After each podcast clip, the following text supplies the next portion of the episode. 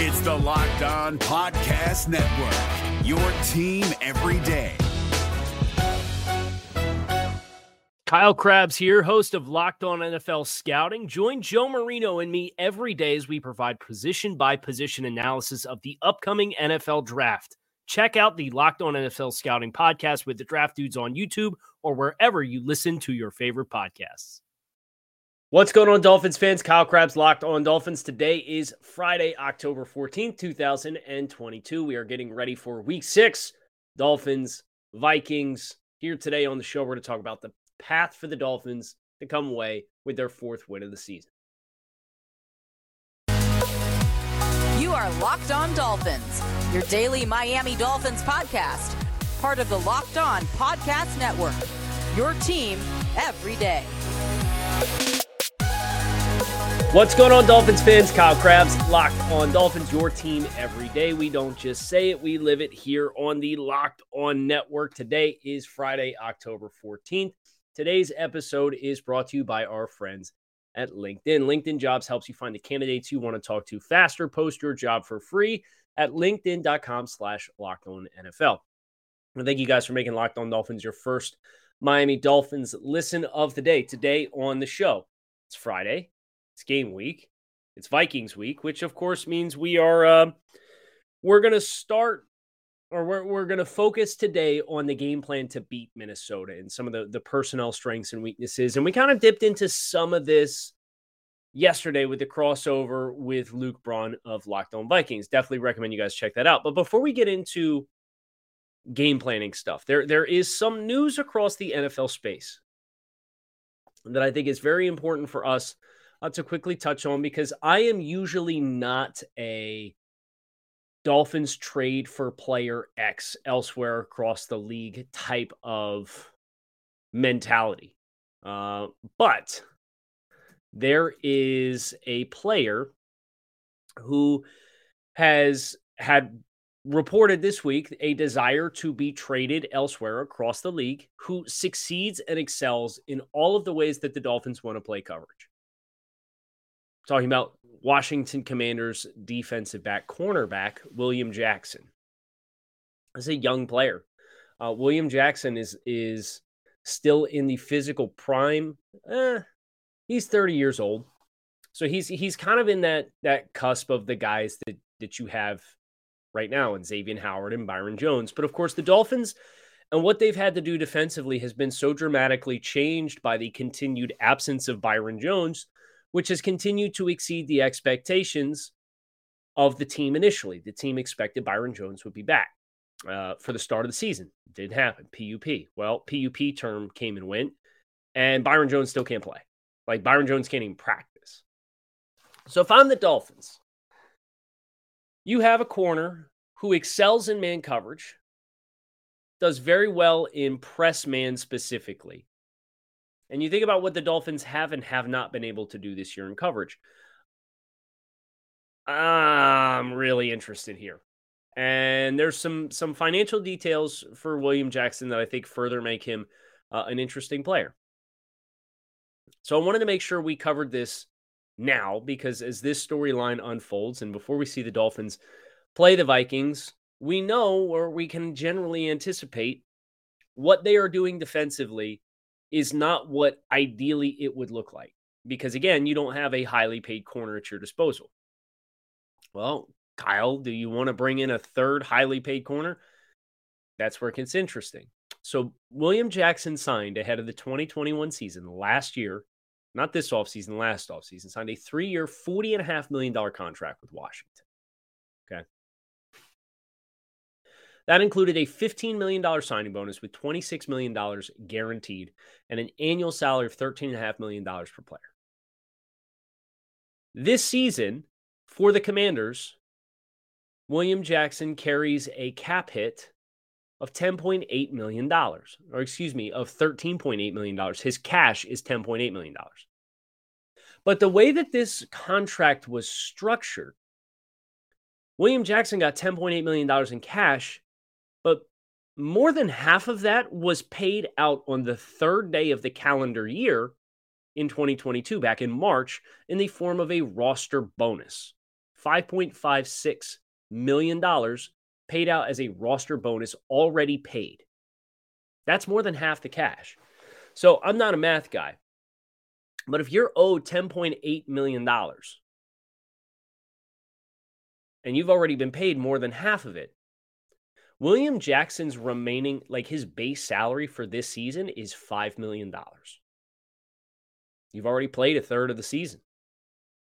So the Dolphins, from this point on, if they were to acquire William Jackson, you're not responsible for $10.8 million in cash. You're responsible for the prorated amount of the base salary, $5 million, that's left to be paid out. 2023, next year, is the last year of his contract. And while Washington decided they wanted to put several void years on the back end of the contract, which means he's not under contract, but they're still incurring cap hits. It's not a good way of doing business. Um, 2023 is the last year of his contract. He gets a 3 point, $3.25 million roster bonus if he's on his the team that has his contract, this contract, the third day of the calendar year in 2023. So the Dolphins would not have to make a decision on whether or not to retain William Jackson until the third day of the league year in 2023. And at that point, he would be owed several million dollars in a roster bonus. His base salary for that year is nine and a quarter million dollars. But he has none of that 2023 salary that is guaranteed money. So the Dolphins could trade for this player now. He could play very well, and the Dolphins could say, hey, we want to play with William Jackson for another year. Maybe we transition away from Byron Jones. Or the Dolphins could say, hey, we swung the bat on a guy who excels in man coverage. Um, financially, we don't want to commit to another 30 year old corner. And at the end of the year, you can part ways with William Jackson and owe him zero dollars in guaranteed money.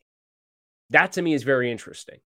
For a corner who's playing out of position in a zone based defense in Washington who wants to come play man coverage somewhere. The Dolphins have an obvious glaring need at outside corner because we don't know when Byron Jones will be back. Now, if the Dolphins don't do this, it should serve as some indication that, hey, maybe uh, Byron Jones is close to turning the corner and coming back. But we don't have any of that information right now. We're to- flying totally blind with, as it pertains to William Jackson and because, or as it pertains to Byron Jones. And because of that, I hear William Jackson's available, and you might hear, oh, he's getting $10.8 million this year. More than half of that's already been paid. Like 60% of that has been paid. So you don't even have to clear some monumental amount of salary cap space. Now, what would it cost to get it done? Probably a day three pick. The Dolphins don't have their four uh, as things currently stand. They have a one, used to be two ones. They have a one from San Francisco. They have a two. They have two threes. They sent their four as a part of the Tyreek Hill trade, and they have a five. And they have one sixth one of the two sixth went to Kansas City as part of the Tyreek Hill trade as well. So you've got a five, a six, and a seven on day three. And quite frankly, with the state of the Dolphins roster and the state of the Dolphins corner room and the competitiveness that we believe that the Dolphins can have as a team this year, trading one of those draft picks for William Jackson, I think would give the Dolphins better value than anything that they're going to find law of averages, of course, uh, at that juncture in the draft next year. I would do it. I would absolutely do it. And if you don't, the only reason you don't is if you feel like Byron Jones is going to play in the next two weeks. So, food for thought. Uh, again, usually I, I, definitely wanted to carve some time out to talk about this because I'm usually pretty anti trade for player from other team. Um, but as I sat down and I looked at the contract and I, I looked at William Jackson's performance in man coverage and what the Dolphins have and the financial implications and the flexibility that is maintained if you do bring this player in and he either performs to expectations or does not perform to expectations, I'm sitting here like, I don't know. I, I can't find a reason not to do it. unless the price is too high. Somebody else wants to throw away a day two pick. You know, and those day two picks for the Dolphins are especially important because you lost a one. These days, every new potential hire can feel like a high stakes wager on your small business.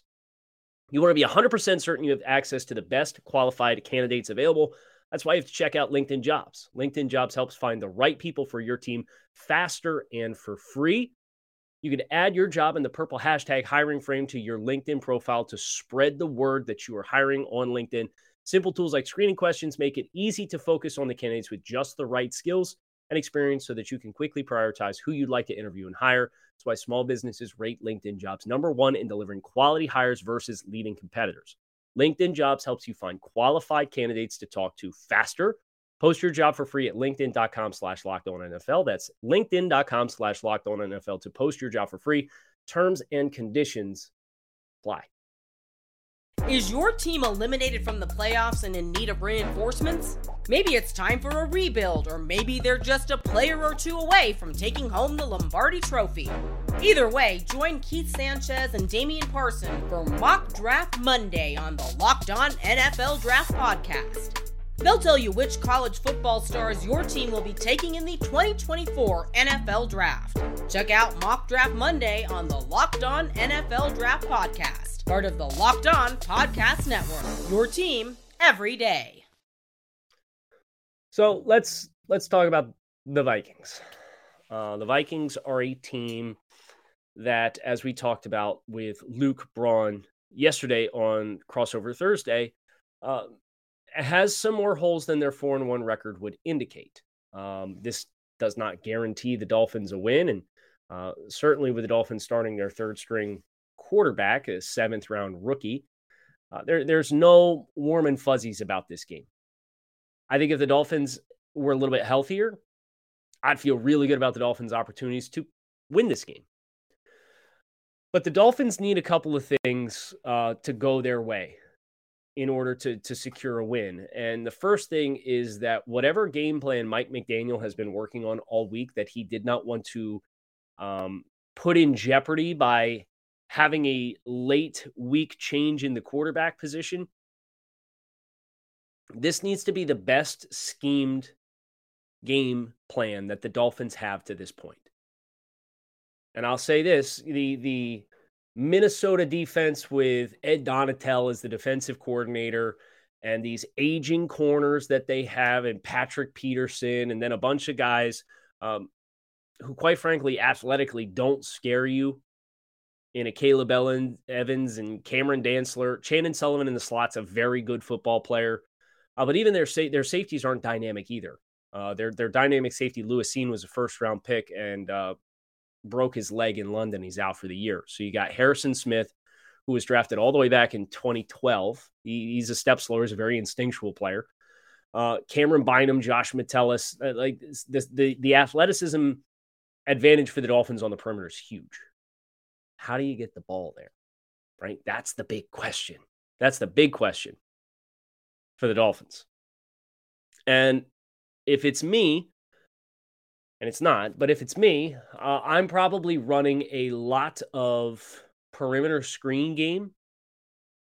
Uh, I'm looking to very quick, like catch and release, catch the snap, throw, release, get the ball to the perimeter.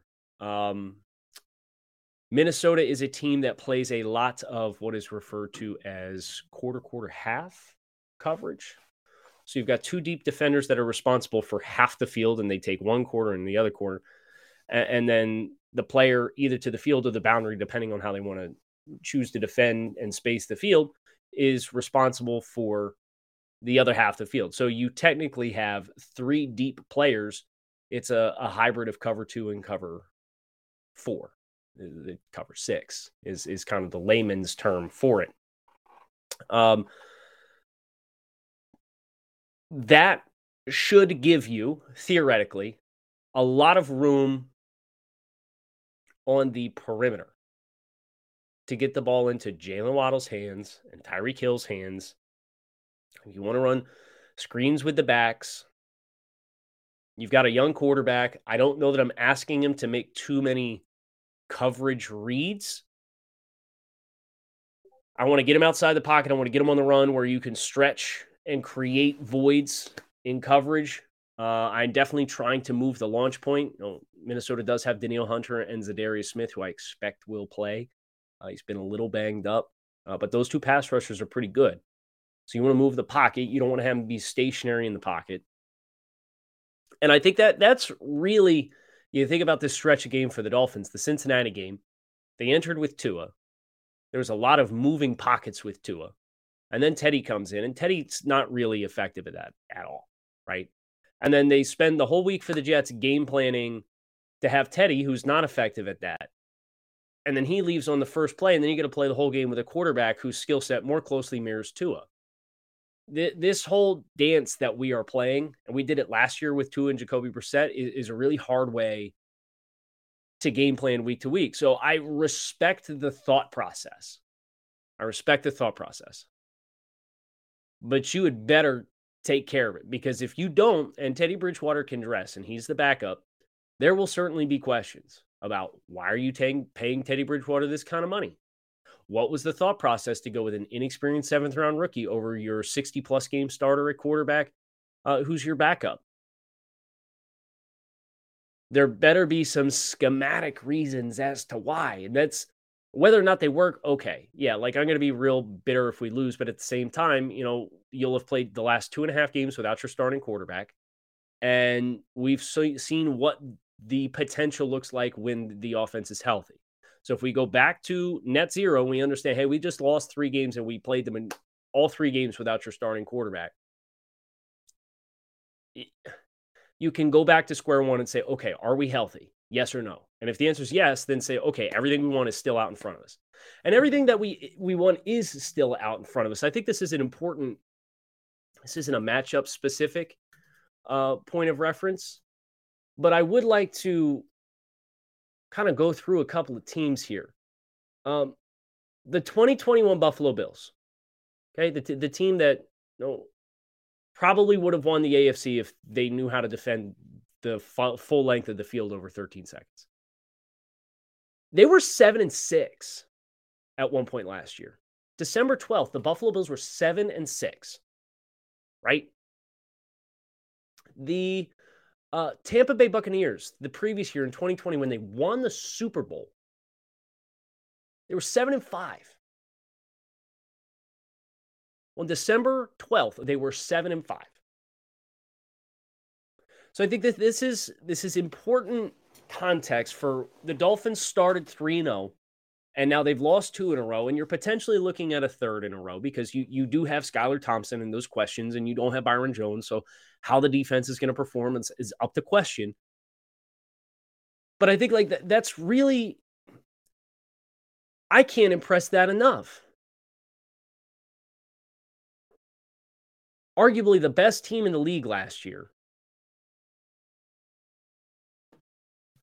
The Buffalo Bills were 7 and 6 in December.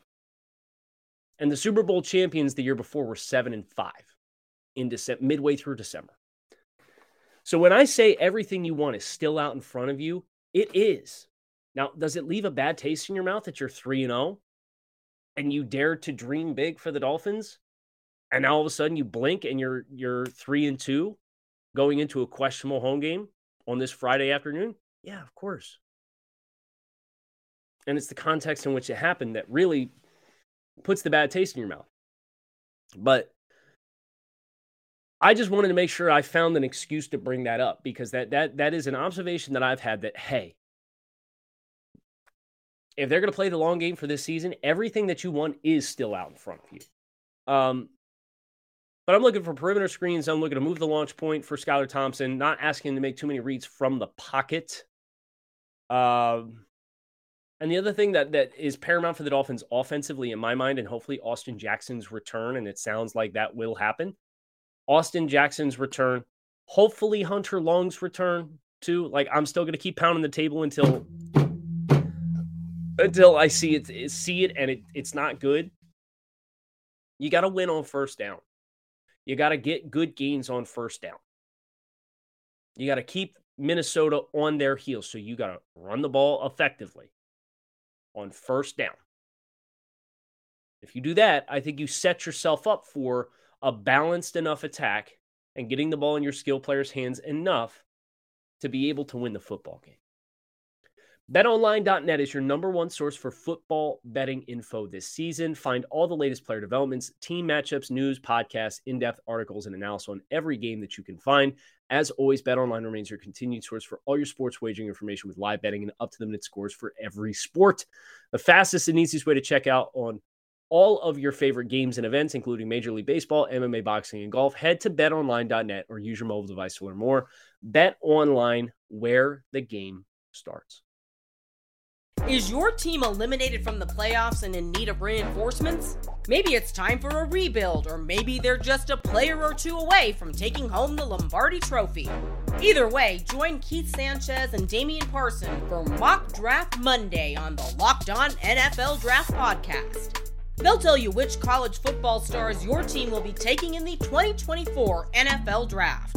Check out Mock Draft Monday on the Locked On NFL Draft Podcast, part of the Locked On Podcast Network. Your team every day. Defensively, and I know I alluded to this uh, yesterday on the crossover podcast.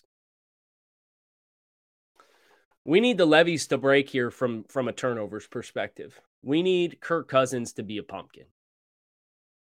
I don't know how that happens. I don't know how you guarantee that that happens. Having Xavier Howard back should help. And I do think there's some matchups up front. The Dolphins, one thing they have done very well is that they have fit the run very well. And I think you're going to need to fit against Dalvin Cook and take advantage of the matchup with Garrett Bradbury you should push that dude around all game. He's a smaller center. He cannot anchor. You should collapse him in Kirk's face. Raekwon Davis, I'm talking to you, big guy. Big game. Big opportunity this week for, for Raekwon Davis to have an impact on the game. You got a rookie at right guard in Ed Ingram, who's very green, uh, very inexperienced. And I think Christian Wilkins can give fits to. The matchup with Christian Darrisaw is a tough one. He's a good player.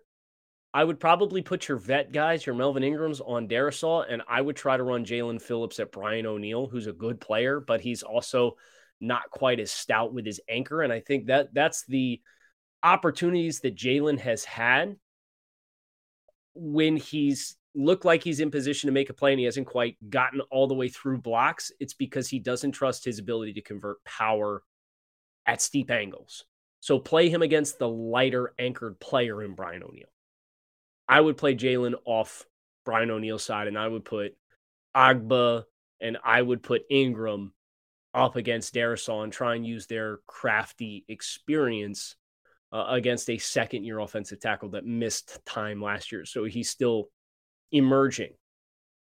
Uh, the other thing that I'm doing, or at least I'm starting the game this way, and this is me personally, uh, I am bracketing Justin Jefferson in the same way that the Dolphins committed to doing so with Ja'Marr Chase.